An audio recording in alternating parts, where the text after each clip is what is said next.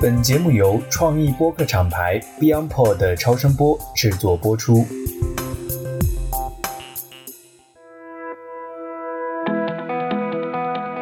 各位听众朋友，大家好，欢迎来到最新一期的 DTC Lab。那这期节目呢，我们是在疫情当中哈，然后现在我在上海，我的对面呢是一本畅销书的作者，越自我越成功的作者赛米。赛米跟我们的听友打个招呼吧。Hello，大家好，我是赛米，塞车的塞，大米的米，我运营一个自媒体跟品牌顾问公司，叫赛米的小趋势研究室。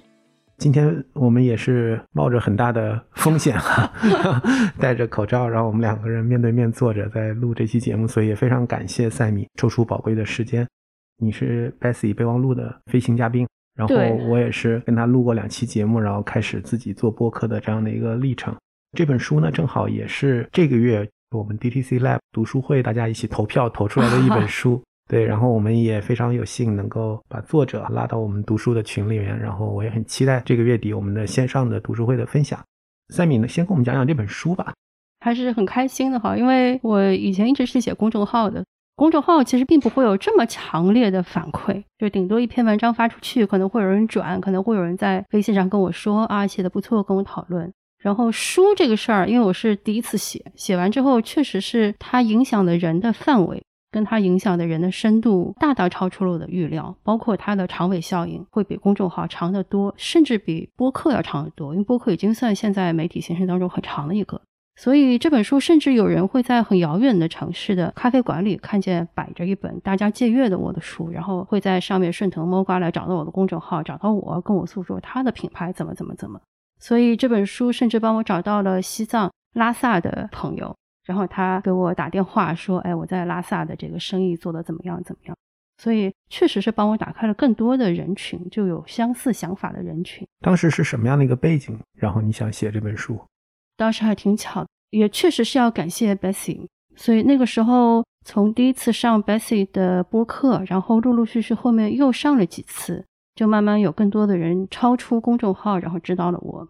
其中就有位编辑，当时的那个出版社的编辑。然后他找到我的时候，邀请我说：“你是不是愿意出本书？”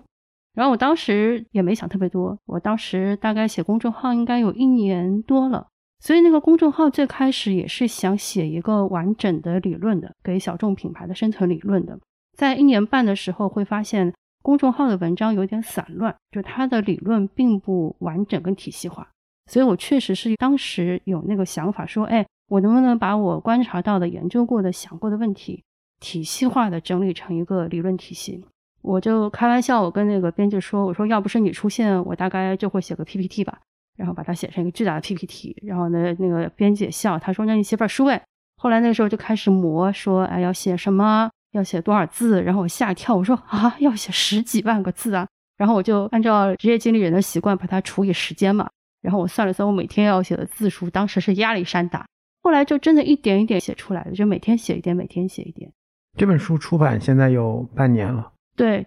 上海放开的时候正式出版的。因为这本书写的时候，我看好像是在第一波疫情，对，里边的很多的案例，我看都是一九年、二零年疫情前和疫情刚开始发生的那个时候。然后我们现在戴着口罩哈，我们应该是在经历这个疫情的，希望它是一个尾声哈。嗯、所以我觉得这三年疫情其实对整个的营销市场乃至整个社会都产生很大的一些影响。我不知道，就是随便问问，就是你现在看这本书里面会有一些点，你认为会有一些不一样的看法吗？我觉得阿勇问的还是很到点子上的，因为其实书是我去年写，大部分是在去年写的，那个正好是第一轮疫情结束，所以结束完了之后，其实是一个欣欣向荣的状态。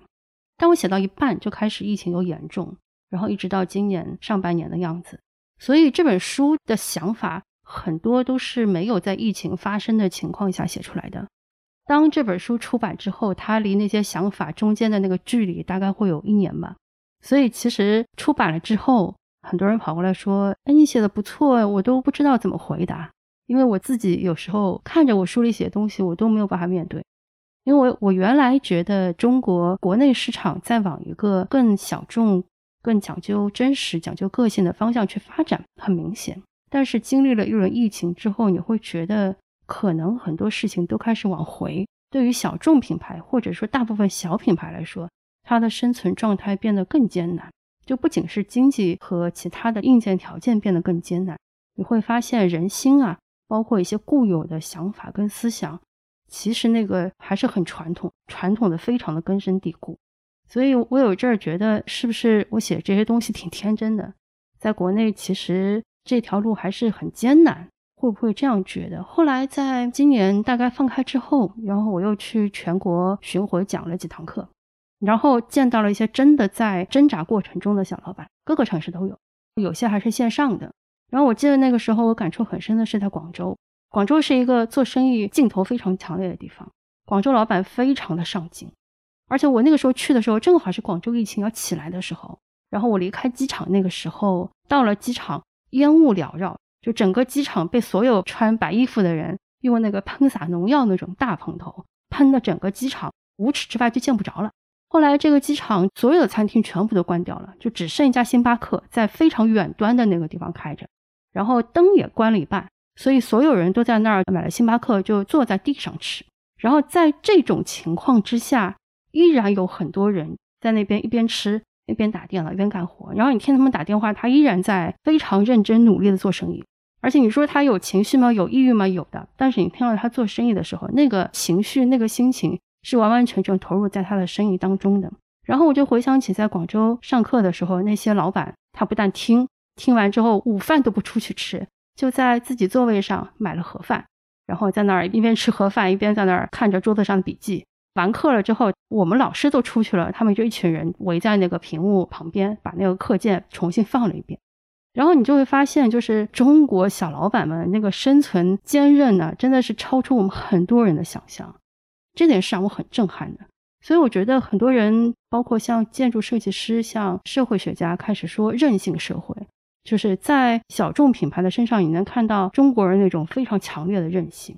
所以这点，我后来慢慢慢慢把心情拾起来，就开始给我北京的朋友加油鼓劲，然后你们熬过去就好了。我看这本书，其实我是一直在笑的，就是因为我也能很强烈的感觉到，还是有明媚感。理想主义，甚至有一点浪漫主义的这种色彩哈，我觉得是挺好的。因为我觉得我特别理解，因为我自己也是个创业者。我觉得一个没有乐观主义精神的人是没法创业的。嗯，他一定是意识到有多么的艰难，但是他仍然能看到机会，他才愿意去打这个比赛。这本书里面呢，我觉得我们今天可以从两个维度来讨论哈，一个是有一个特别体现你的这个浪漫主义或者说理想主义的，这个是你讲的恋爱式的品牌和这个婚姻式的品牌。我想在这个地方听你讲一下。这个说法是书出了之后，然后我要写篇推文去推这本书，然后我就想用个什么方式让人知道我书里在写什么，所以我希望让尽可能多的，无论是不是知道跟在意小众品牌的人都会知道我在说什么。然后我就想到了我以前的经历，我以前最早是在大公司里做公关，然后开始做市场推广，再做到招商，再往上做，大概这样的。所以你在大公司、大平台的时候，就会遇到很多要把品牌往上推或者自己做策划的时候。你知道，大公司做策划都是一板一眼的，比如说你的目标是什么，然后你大的框架是什么，然后你的资源策略，然后时间线，包括你的预算，然后 ROI 等等等等 KPI，就大概是这样的。因我相信工作了几年的人，大概都能被动的背出来一个策划是什么样子的。它很完整，然后它也很稳定。它能够保证一定的安全系数，比如说大公司出来的策划，它的落地程度大概都会达到平均水平，大概六十到八十分，就大概是这个样子。然后当我再去自己创业的时候，我看到很多奇奇怪怪的小老板，然后这种小老板就像偏科生那样，他其实并没有很完整的策划，他也没有很完整的概念，但是他可能直觉感觉到了一些事情，他觉得这些事情是对的，他用自己热情去鼓舞他的员工、他的团队，包括他的合作伙伴。然后去达成一些在大公司四平八稳的框架之下达不成的事情，所以这件事情就很像结婚跟恋爱。结婚就是你应该做的，就你应该做，应该去买房，应该买车，然后你应该两年生宝宝，然后你应该再换一个可能三室两厅，大概很多非常非常多你应该做的事情。但恋爱就不一样，恋爱没有什么应不应该，恋爱是以两个人开心为主。所以在这两个模式当中，很好的表现了主流的大品牌。跟非主流的一些小众的品牌，它在经营上的最根本的那个心态的差别，所以我当时就用这个来做比喻，我相信很多人应该能理解跟看懂。对，而且我觉得你是放在一个很个人的生活化的一个场景里面，就是两个人谈恋爱，他可能还会有七大姑八大姨，对对吧？然后还有这个很多的周围的朋友、父母，就很多这些关系要去处理。嗯，所以他当时我看你那个里面想，就是说恋爱型的气场是就那种养成系的，是吧？就我们嗯要撑你，因为是我们自己人嘛，是我们自家的这个自己的人，哪怕你自己有些缺点，我可以讲，那其他人不能讲。然后我们要帮你想办法，有很多问题的时候，我看到我都为你着急。要要帮你一起来把这个品牌这个事情做起来，然后你讲这个婚姻式的，可能两个人到了真的要结婚的时候，那个时候可能是那种叫什么考验和对对峙，对你要把条件通通罗列出来，然后我才能嫁给你。对，所以我觉得这个是非常有意思的这样的一个提法，嗯而且我觉得很形象。所以你觉得后面去跟大家讲这一 part 的时候，大家的反馈，或者说你自己觉得这是一个比较 solid 的一个类比吗？对，因为在写推文的时候，我也发现，就是这个类比可以完整的概括，就我在书里写的很多逻辑跟工具以及方法，确实这个很好。但是老实话讲，就是对那些真的是小众品牌的老板，或者是曾经认识我的老板，其实这个说法对他们触动并不大，反而是以前可能并不太关注这一部分的人，他可能会觉得，哦，原来是这个样子。你可能说出了我心里好久都没有讲出来的话，大概对嗯他们触动比较大。所以我说这本书其实对我来讲挺破圈的。因为很多小众品牌，但凡你规模小一点的品牌吧，其实你做好产品有点难的，包括说你做好服务都有点难的。所以你的产品可能在一方面很出挑，比如说你的很多设计，或者说你的精神价值观，或者比如说某一项功能它很出挑，但是总有一点点地方你是弱版的。所以小众品牌它是不太平衡的，它不均衡。很多程度下，当你面对消费者的时候，如果你不以一个恋爱式的方法去对待他，他不来像自己人那样撑你的话，他很容易在你身上挑出刺儿来。所以这是蛮重要的一件事情。所以我为什么说我说客人要成为你的自己人，就客人要真正的为你着急，他觉得你是好东西，但是你现在还有一点点缺憾，他为你着急，他应该是这种心态。你才可以在那么小的时候，你还没有办法去完整的做出你心目当中那个完美产品的时候，去好好的还是笼住你的客人。所以我说，恋爱型的心态是蛮重要的。我想问一个比较定性的问题哈，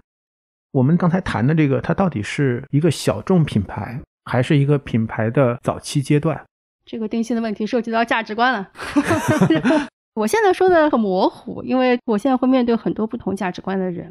最开始呢，我是一个推行小众品牌，且它不会长到一定程度，它就不长大了。不长大意思说，比如说它三百、五百、一千个客人就到顶了，也有可能就是适合跟它能够完美契合服务的客人，全国加起来也就一千个。所以，它如果要维持它的那个产品的品质，或者说它的服务的水准，或者说它整个品牌的那个结构的话，它就可能只能停留在这一千个客人。要不然你再往下走，其实就意味着你是完全要产生一个新的品牌和新的产品，这是一个最大的问题。所以你要问我的话，我最开始其实是支持跟希望小众品牌能保持它的品质，能保持它最原来那个样子。当然后来有很多人觉得，哎，小众品牌如果不长大的话就不行。然后我曾经跟很多大佬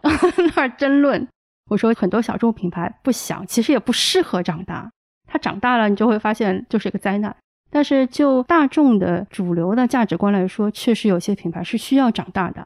如果不长大的话，很多平台就没有办法继续跟着长大，或者说不长大的话，它的整个销售额太低的话，它受到经济风险的影响就比较强烈。比如说，它每年大概 GMV 就赚到一千到三千万，甚至更少的时候，它可能经济危机一来，它可能受到的浮动波动就更大。你如果大概赚一亿到五亿的阶段的话，经济危机一来，你可能受到的威胁相对没有这么致命，确实是个现实。但是你看到，其实我书里在写的，包括我一直在推行，包括我现在还在继续往下研究的很多技术、很多工具跟方法，都是希望小众品牌能停留在那个小规模的样子，然后还是能够不断的发展。它的发展不一定是客户规模的发展了。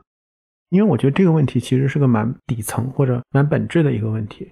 本来我们想在最后去聊这个话题啊，就是可能嗯其实它就跑到前面来了。到底小众品牌是一个策略上的一个定位，是一个策略，帮助你去达成你的品牌成长的在不同阶段的目标，还是小众品牌本身就是一个商业模式，而这种商业模式就是定位在它就是一个小众，如果它变成大众，这是另外一种商业模式了。所以我理解就是你还是觉得你在谈论的。还是那些本质上就是要服务一个非常 niche 或者范围比较小的一个群体的一个品牌？对，其实我说的是真正的小众。当然，现在小众变成一种营销策略，我也知道。但本质上，我对那样的品牌可能了解就不深。比如说，你提了一个具象的，比如一千个顾客，其实这就很像凯文·凯利讲，就是说，你一个创作者，你只要有一千个你的忠诚的这个粉丝，你就能够 sustain，你就能够活下来，就能够变成一个可持续的一个模式。其实本质上也是一样的这样的一个逻辑。所以你的 focus 的点其实是在于怎么能够去找到以及服务好这样的这一波人。这个是你的核心的这样的一个起点，因为很多小众品牌的品牌主、老板本人有相当一部分的人，他其实不太适合规模扩大的经营模式。你会发现他不适合，他不是说他学不会，首先他不喜欢，第二呢，你逼他去学可以，但是他在比如说当客户规模涨到五千、一万个的时候，你会发现他的表现一落千丈，会有的，也有很多老板心态失衡，也会有的。就有些老板不适合，就我以前有遇到过一个挺有趣的一个案例，那个案例是烧烤店，一家烧鸟店的老板，那是烧鸟店是匠人精神之类，他做了非常多年，那个烧烤烤的很好吃。后来当他去找那个新的下家的时候，来了一个年轻人，然后那个年轻人本来是来租他那个铺子的，后来一来二去呢，两人最后达成了一种什么样的合作？那个原来的老板变成打工的了。他变成了后厨的负责人，那个新的老板变成了这家店的老板。后来两人都很开心，因为那个原来的老板他就想在后厨做他那个很可口的烧鸟串，然后新的老板呢确实是适合对前台做经营。所以你会看到，就是你如果真的去让那个喜欢做烧鸟串的老板去逼他做经营、学经营、去扩大，可以吗？可以的。你会发现他在经营这件事上可能做的分数并不高。并没有他在烧鸟这件事情上面做的分数高，所以我为什么一直提我说希望小众可以做他喜欢、擅长并应该做的事情，是因为我从一个消费者的角度来看，我希望那个烧鸟串一直好吃，这就是我其实最底层的那个逻辑。我希望那些美好的东西永远是美好的，就不要好到两三年，他开了三家店以后就不好吃了。其实我最底层是这个想法。那如果我们现在对这个小众品牌的定义哈，我们能有一个共识，回到一个要做这样的一个小众品牌，它的最大的成长的烦恼会是一个什么？那在你的书里边，你描绘的是一些困境嘛，有一些经典的困境。那结合这三年的这样的一个疫情，其实我觉得会让大家更真切、更骨感的看到现实的这个经营上的压力哈。所以，如果我们就是想做一个小众品牌，我就是想服务一小群特定的人群。我们叫 core user，就是我们核心用户。那在这个过程中，我会遇到哪些成长的挑战？首先，还是要想清楚，你到底是想开个五十家店，还是只想服务一千个客人？嗯，就这是两条完全不一样的路，它的经营方式跟以后的扩展方式也是完全不一样的。就这点要先想好。很多老板就会在这两条路之间摇来摆去，这个就很可怕了。其实你走任何一条路，你坚持往下走，十有八九都还可以。所以这是第一个要想清楚的事情。第二件事情就是你怎么样去突破两个资源的限制。一个资源就是人工，你的员工啊，你就会发现很多小的品牌、很多小店、很多小的企业，他很难招好的员工。大神啊，进不了小庙，他可能做不了这件事儿。或者是好的员工，他可能培训完了几年之后，他成长了，他就出去了，留不长。所以这个是一个人才培育跟发展的问题。然后这儿看到其他的资源，包括供应链资源，比如说有一些小型品牌，它本身的着货量并不大，所以它的供应链就成为一个很头疼的问题。你怎么样做供应链？怎么样做 QC？包括你怎么样做物流？它的成本都会水涨船高，量少嘛。所以这是两个非常大的资源性的问题。然后你叫我说这个资源性的问题，它其实牵涉到了社会体系性的一个问题了，因为你的员工。你的资源是不是有很好的一个平台，或者是社会体系，去针对这些中小的企业跟品牌，去为他们提供一个良好的机制跟模式？这个其实是个平台的问题，而不是一两家小老板可以解决的问题了。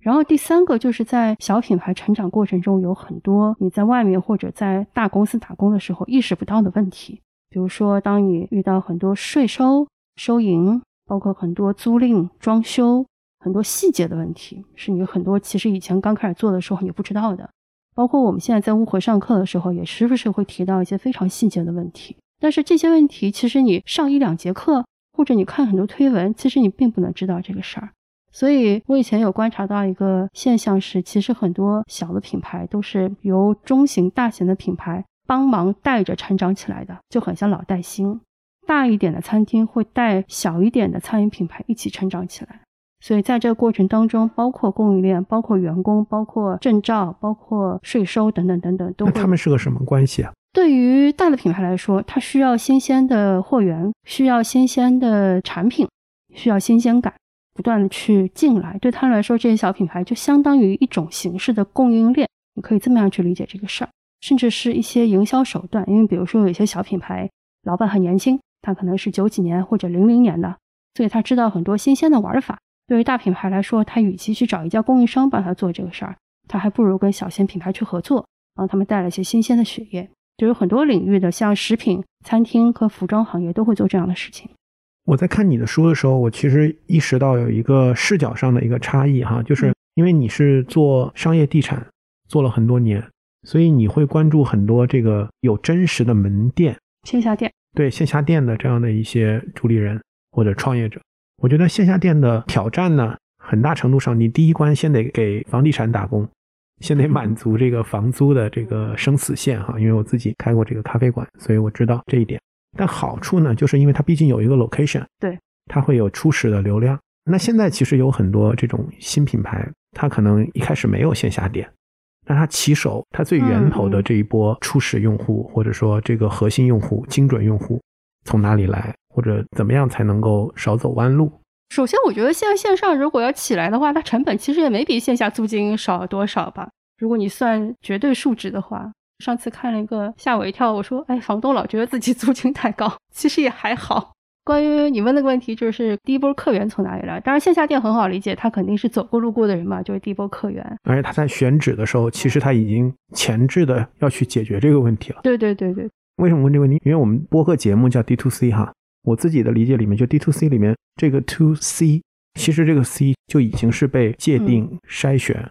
和圈定过的，就它不是一个散着的 D to C。核心骑手就是要找到 Core User，就你核心用户是谁。所以我觉得有一个风险在于，当你经营一个线下的时候，你可能你在选址啊或者什么的时候，其实你已经潜意识里必须要对这个用户画像对这个有一个非常清晰的界定的。但很多人做线上的时候，他的那个用户画像可能是一个想象中的。或者说还没有真的切合到那个 core user 那个概念上。这个其实是我劝很多，包括我现在很多顾问客户，然后我一上来就跟他去说这个问题。我说，你无论什么时候啊，你要开始一个新的业务也好，或者说你开一个新的品牌也好，你最好是有实际上的客人已经在那儿了，然后你就开始想着他们开始做那个产品，而不是先做完产品，然后才开始找客人。我说这个事儿是挺可怕的，你自己不觉得可怕吗？因为以前其实是。渠道时代、供应链时代，所以但凡你有了产品，你十有八九都能找到客人。你现在反过来之后，包括说 D T C 这个模式的话，其实是应该先有客人，然后再有产品。所以线下店跟线上一个最大的区别在于，线下你有铺子在哪儿，你的客人已经在哪儿了，你的客人就是每天可能在你周围一公里或者是三公里来来去去那些人，那就是你的客人。你只要蹲在那儿，你站在那儿仔细观察，看他们大概三四天，你大概就知道这个地方的人是什么样的人了。当然能加上数据就更好。所以线上有个最大的问题是，无论是你确定一个平台，比如说你确定淘宝，或者确定小红书，或者确定其他抖音平台等等等等的，它虽然有数据，但是你看不到真人，就这是最大的问题。所以你叫我说的话，其实我有采访过不少品牌，然后有问他们开始的那个样子，你会发现一件事情，就是无论他是用什么渠道来做，他客人都是真实存在，他先有客人，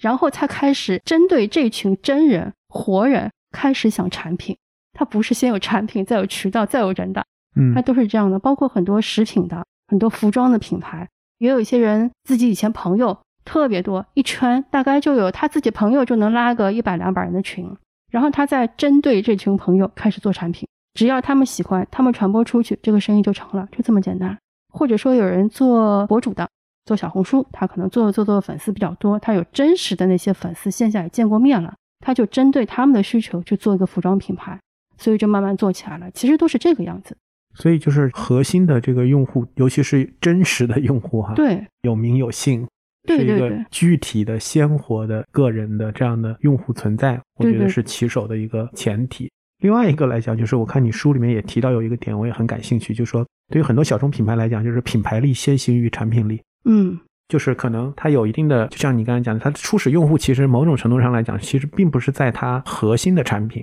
或者最好的这个产品做出来之前，它其实已经有这些用户了。那是反过来围绕这些用户去做产品的规划和设计，甚至其实你在里面有一个 case 里面也讲到，就是说。我其实就是围绕这群人来做产品，所以我是可以跨品类来去设计这个产品的。所以就是这个产品的策略会是一个什么样的？对小众品牌在人群先行的这样的一个基础上，我有个朋友，那哥们儿我不能说他叫什么。当然，我有很多这样类型的朋友，都是广告公司出来的。嗯，然后广告公司特别擅长做人群的洞察，他很容易抓住那群真实的人跟这些人的想法。他也很容易针对这群人去做出一个很好的品牌定位出来。但是广告公司有个巨大的弱点，就是它的供应链，包括它的房租，就这个方面他不是很擅长。所以后来我记得他有一次跟我很感慨，他说：“他说 Sammy 啊，老师再做生意啊，我一定先跑去原产地，从源头原产地开始把供应链先搞清楚，一定要拿到最可靠的、最稳定的、价格也最合理的供应链，这个是最最重要的一件事情。”他说还有一件事情是把物流这个体系搞清楚。他说其实我出了很多问题，都是因为供应链跟物流出了问题。他说这是我以前做广告公司的时候没有想到的，因为他说很多以前做广告公司的时候，它是一次性的，比如说他做 campaign，campaign 也就是两周、一个月最多了，所以它不产生这种长期稳定供应链的问题。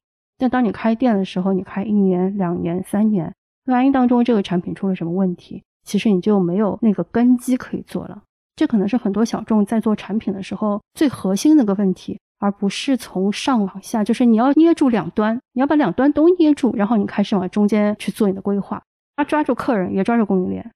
我的那个问题其实是说，你怎么看待这个观点？就是说，当我有了这群人之后，就我可以给他做很多的产品，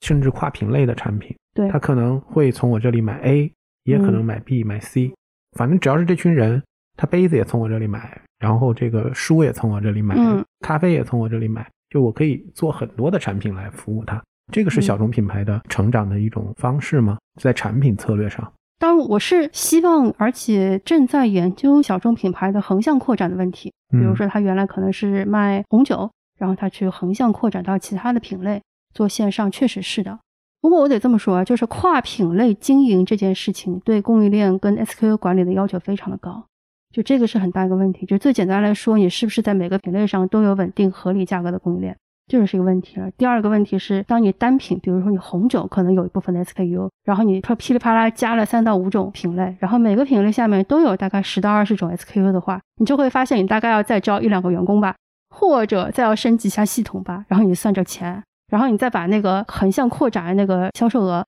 再减去这些要增加的这些钱，摊算你的这个 Capex 成本。然后你就会发现这个事儿没有这么简单，当然是个愿景。我觉得大部分我认识的相当一部分的小品牌的老板都很难走这条路，自己去经营一个多业态、多品类的产品线。所以我觉得产品可能，尤其是供应链以及这个产品的横向拓展，也会是一个瓶颈。对，确实是。但可能又是他要去走的路，因为他的这个商业模式逻辑就是，既然你没有办法在单品上做特别夸张的规模，你要成长的话，可能就会要丰富你的产品线。尽可能的去围绕你的 core user 去满足他更多的潜在需求，来去把它的这个价值做高，对吧？这个是小众品牌的一个逻辑。那第三个就是刚才你讲的这个人才的瓶颈哈，这个其实也是我在看书的时候，我觉得比较心有戚戚，或者说我觉得也是非常想聊一聊的这个话题。还是刚才那个逻辑，就是说它到底是一个被迫的选择，用一种创新的人才的策略，它是被动的、无奈的，不得不这么去做。还是它本身，其实这就是它的构建，它的这个小众品牌它的要素里面的一部分。一个牛逼闪闪的主理人，或者说叫牛逼闪闪，就是说一个很有风格的主理人。你看书里边你讲是艺术家加运动员加政治家这样的一个主理人，加上一个有 UGC 能力的人才团队，就是它是一个要件嘛，是一个构成要素嘛。我只能说这是个趋势。我这两年开始看到越来越多这样的现象。这样的状况出现了，包括有些品牌是它团队非常的小，大概都不到十个人，然后做的其实是全球性的生意，就它货其实是卖到全球的，所以它员工也是散布在全球各地，各个州、各个国家都是有的，就各个时差都是有的。然然后他主理人本身现在也不在国内了，所以他们全部都是网上作业的，所以他们就是一个牛逼闪闪的主理人，加上一堆其实也挺牛逼闪闪的 UGC 式的员工，大概是这种模式来出现的。主理人差不多就是我们这个年纪的，嗯哦，员工大概就九五到零年再往后，包括大学刚毕业都有，大概是这个结构。然后再传统一点的，就是现在包括以前的主流，差不多都是一个挺厉害的主理人，然后带着一群还 OK 的员工，啊，一个团队，可能里面通过他的培养起来一些挺好的一些骨干，大部分可能是这个样子。我为什么问这个问题呢？就是因为其实你看现在大公司也在裁员哈，然后嗯小公司你想招聘到非常优秀的、有才华的，然后能在你这里耐心的成长和被你培养的这样嗯的，其实是非常难的。而且换位思考，现在可能很多员工也没有这种安全感，就在一个嗯组织里面，嗯连大嗯公司都没有办法给他，你就更不用说是一个小公司了。所以很多人可能都在想着是，我要斜杠，我要兼职，我要嗯找到一嗯块自己的税后收入或者什么样的这样的一些。所以那这个小众品牌的这个团队，它是什么样的一个状态和心力？从实际经历来讲，哈，你现在大企业做的时候，其实每个人只要做好自己的事情就好了，你也不用想太多，你只要好好的完成你今年的任务就可以了，做好那个螺丝钉的事情就可以。后来我换去自己换去创业企业的时候，我会明显的感觉到，其实跟年轻员工之间更像是一种合作的关系。因为你像我这种创业团队，招聘也有招聘的整个不一样的地方，但是就管理来说，我很明显的感觉到他们有他们擅长的事情，那个事情是我不擅长的，就是他们会做的，他们想到、他们看到的事情，已经是我触达不到的事情了。然后呢，我有我擅长的事情，他们也很难跨越年龄和经验来做到我能做到的事情。所以其实我们更像是分工合作。嗯怎么分工合作呢？我撑起那个大伞，我在上面顶着，我去处理那些关于资本的、关于公司管理的、关于人力的、关于外面的资源合作方的事情。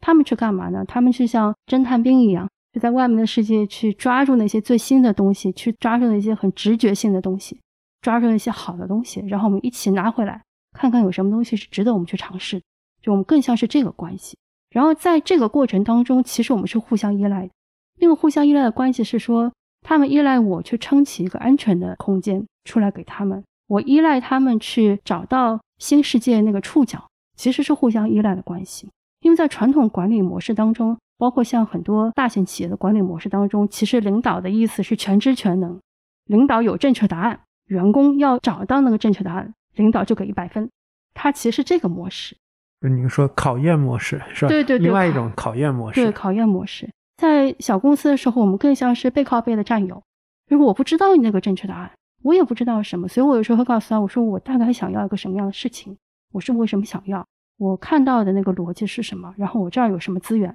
什么资源我没有，然后我大概可以框多少钱，好，你们去吧，然后他们就去了。在这个过程当中，我管的越少，他们做的越好，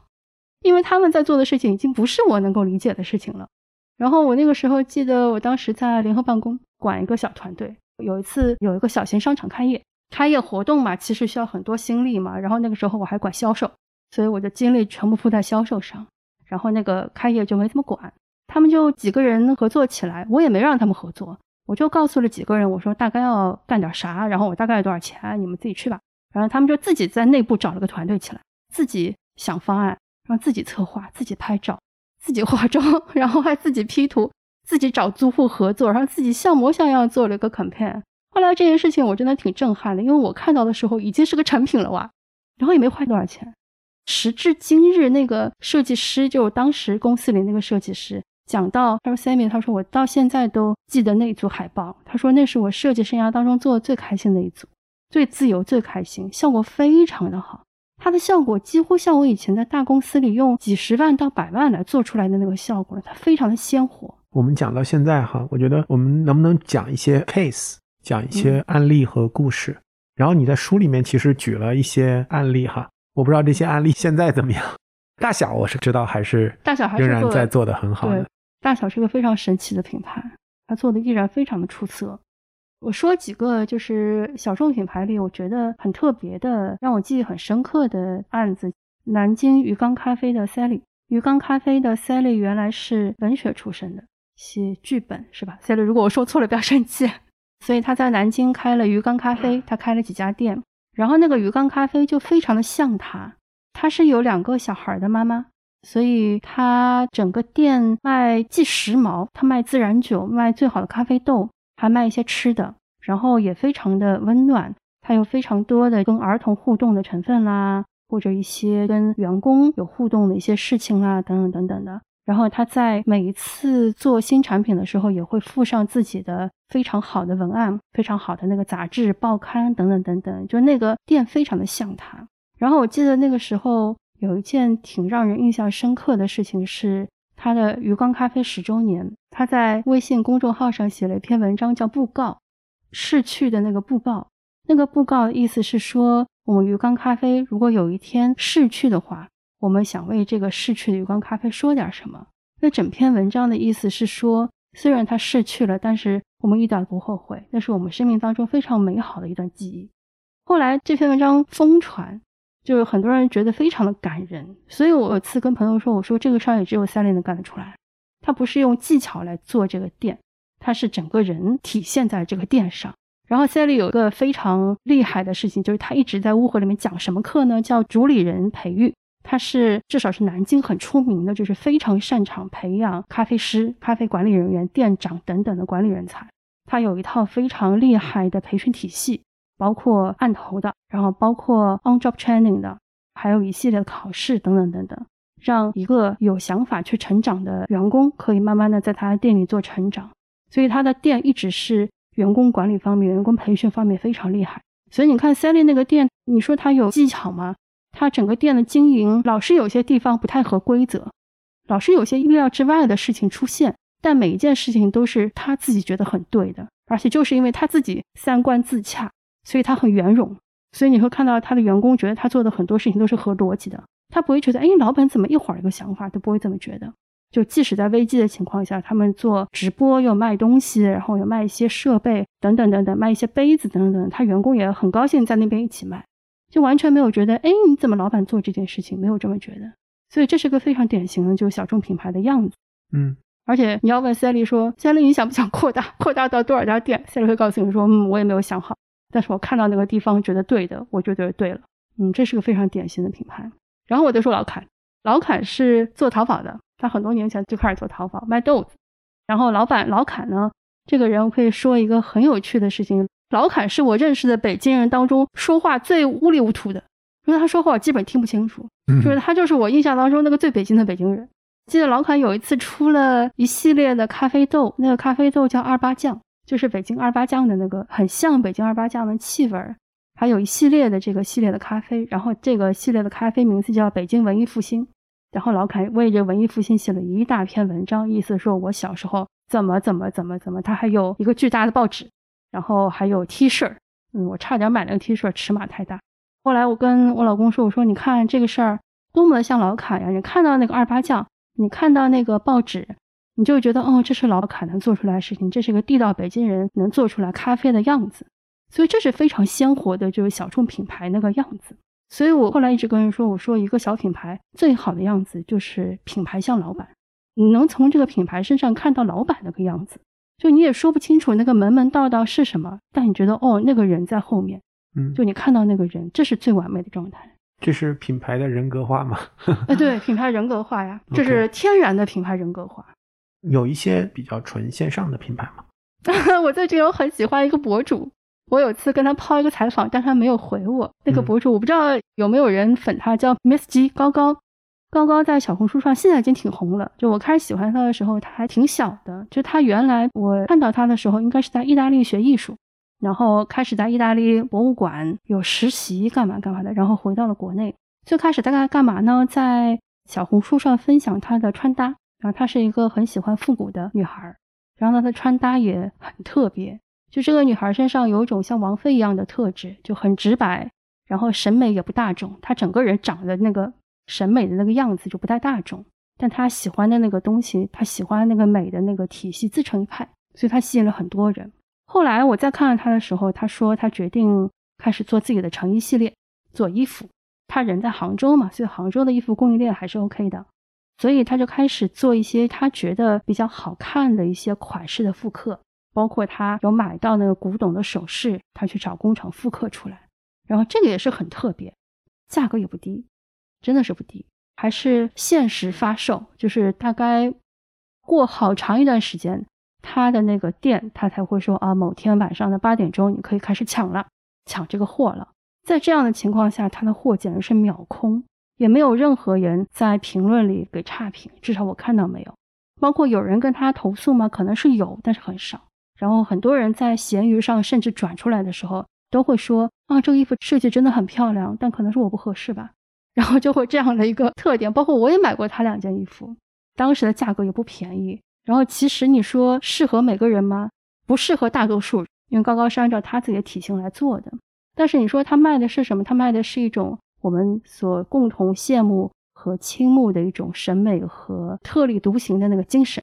他会说自己想说的话，他会有自己自成一派体系，所以他卖的是那个价值取向，他卖的是那个榜样的力量，他卖的其实是这个东西。包括他也很有趣，因为我曾经采访他的时候，他说：“呃，我还太小。”他说：“我不太做这个事情。”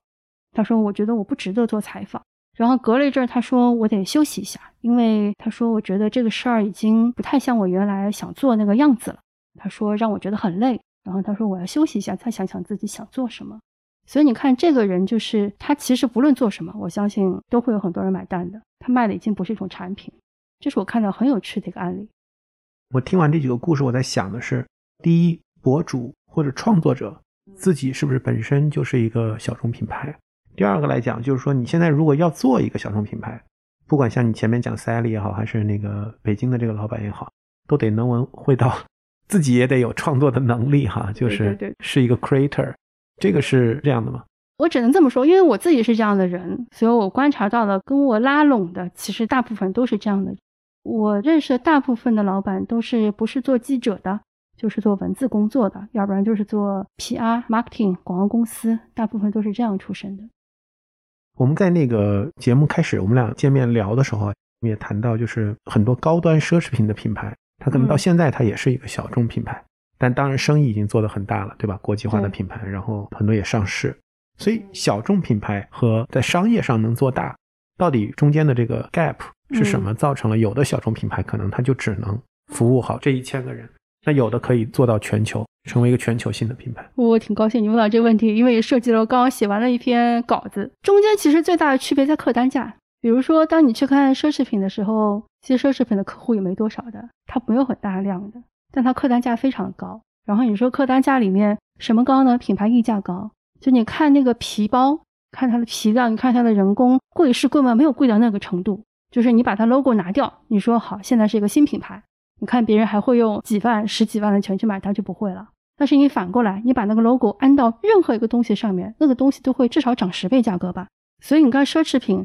最大的优势就在它的品牌溢价，它那个 logo 的价值很大。我上次跟个老板讨论，讨论出来，我说 logo 价值在于历史上拥有奢侈品的第一批人是什么样的人，然后那个价值的意思是人们羡慕这群人的程度。因为奢侈品最早最早其实是皇室拥有的，就老百姓后来的明星，包括名人。包括很多心腹的富翁，他们买的是那个包吗？他们买的是一种类似于皇室的生活方式。他们其实花大价钱去买的就是这个东西。其实我一直鼓励很多小众要把自己的溢价抬高，就是你不能说你说好我做一个衣服，或者我做一个任何的产品，我就按照它的成本，然后再加上我的员工的价钱，然后我摊算，然后再抬一点点价钱变成售价。我说那你这个很难持续啊，因为你要养人啊。而且非生产线成本，你摊到一个小规模的上面，你的生产线成本比例就没多大了，它是一个很严重的问题。所以小众你在往上发展，一定是客单价越来越高。然后客单价越来越高有两个方式，一个方式是同一件产品越来越贵，还有一个方式就是他会买品牌旗下的不同产品，就是所谓的横向发展了。所以你同一件产品越来越贵的意思是你品牌和产品所代表的这一小群人。是让大部分人羡慕但得不到的，因为很多人开始说小众品牌的时候，光小它不让人羡慕，就求而不得才是最好的状态。所以我一直阻止很多小众品牌去走，就是大规模推广的那条路。甚至在小红书上，我说你要有一定的价值观、一定的利益，你要把人调过来。意思是说，你无论在哪个平台上去做推广、去做宣传的时候，你的目标是要让人羡慕。你要创造一种让人羡慕的小型群体跟小型群体的生活方式。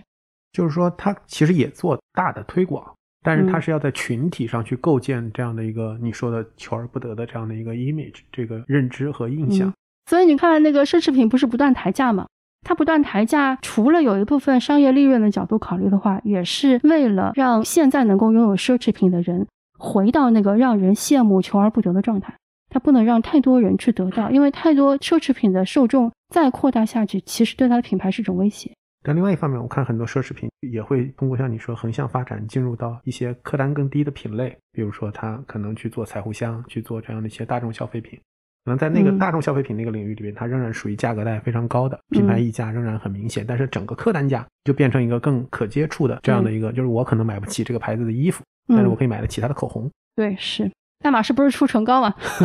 五百五一支，唇膏领域已经很高了。对，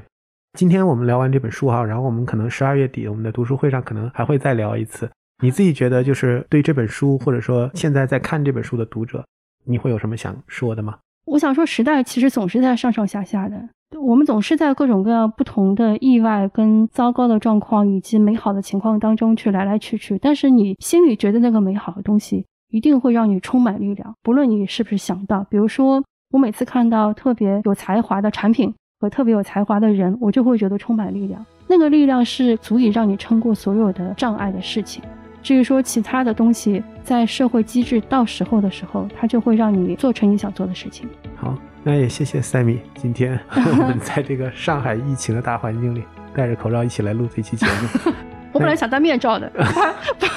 有点太夸张。好呀，那我们到时候读书会见吧。好的，读书会见。嗯，拜拜。嗯，拜拜。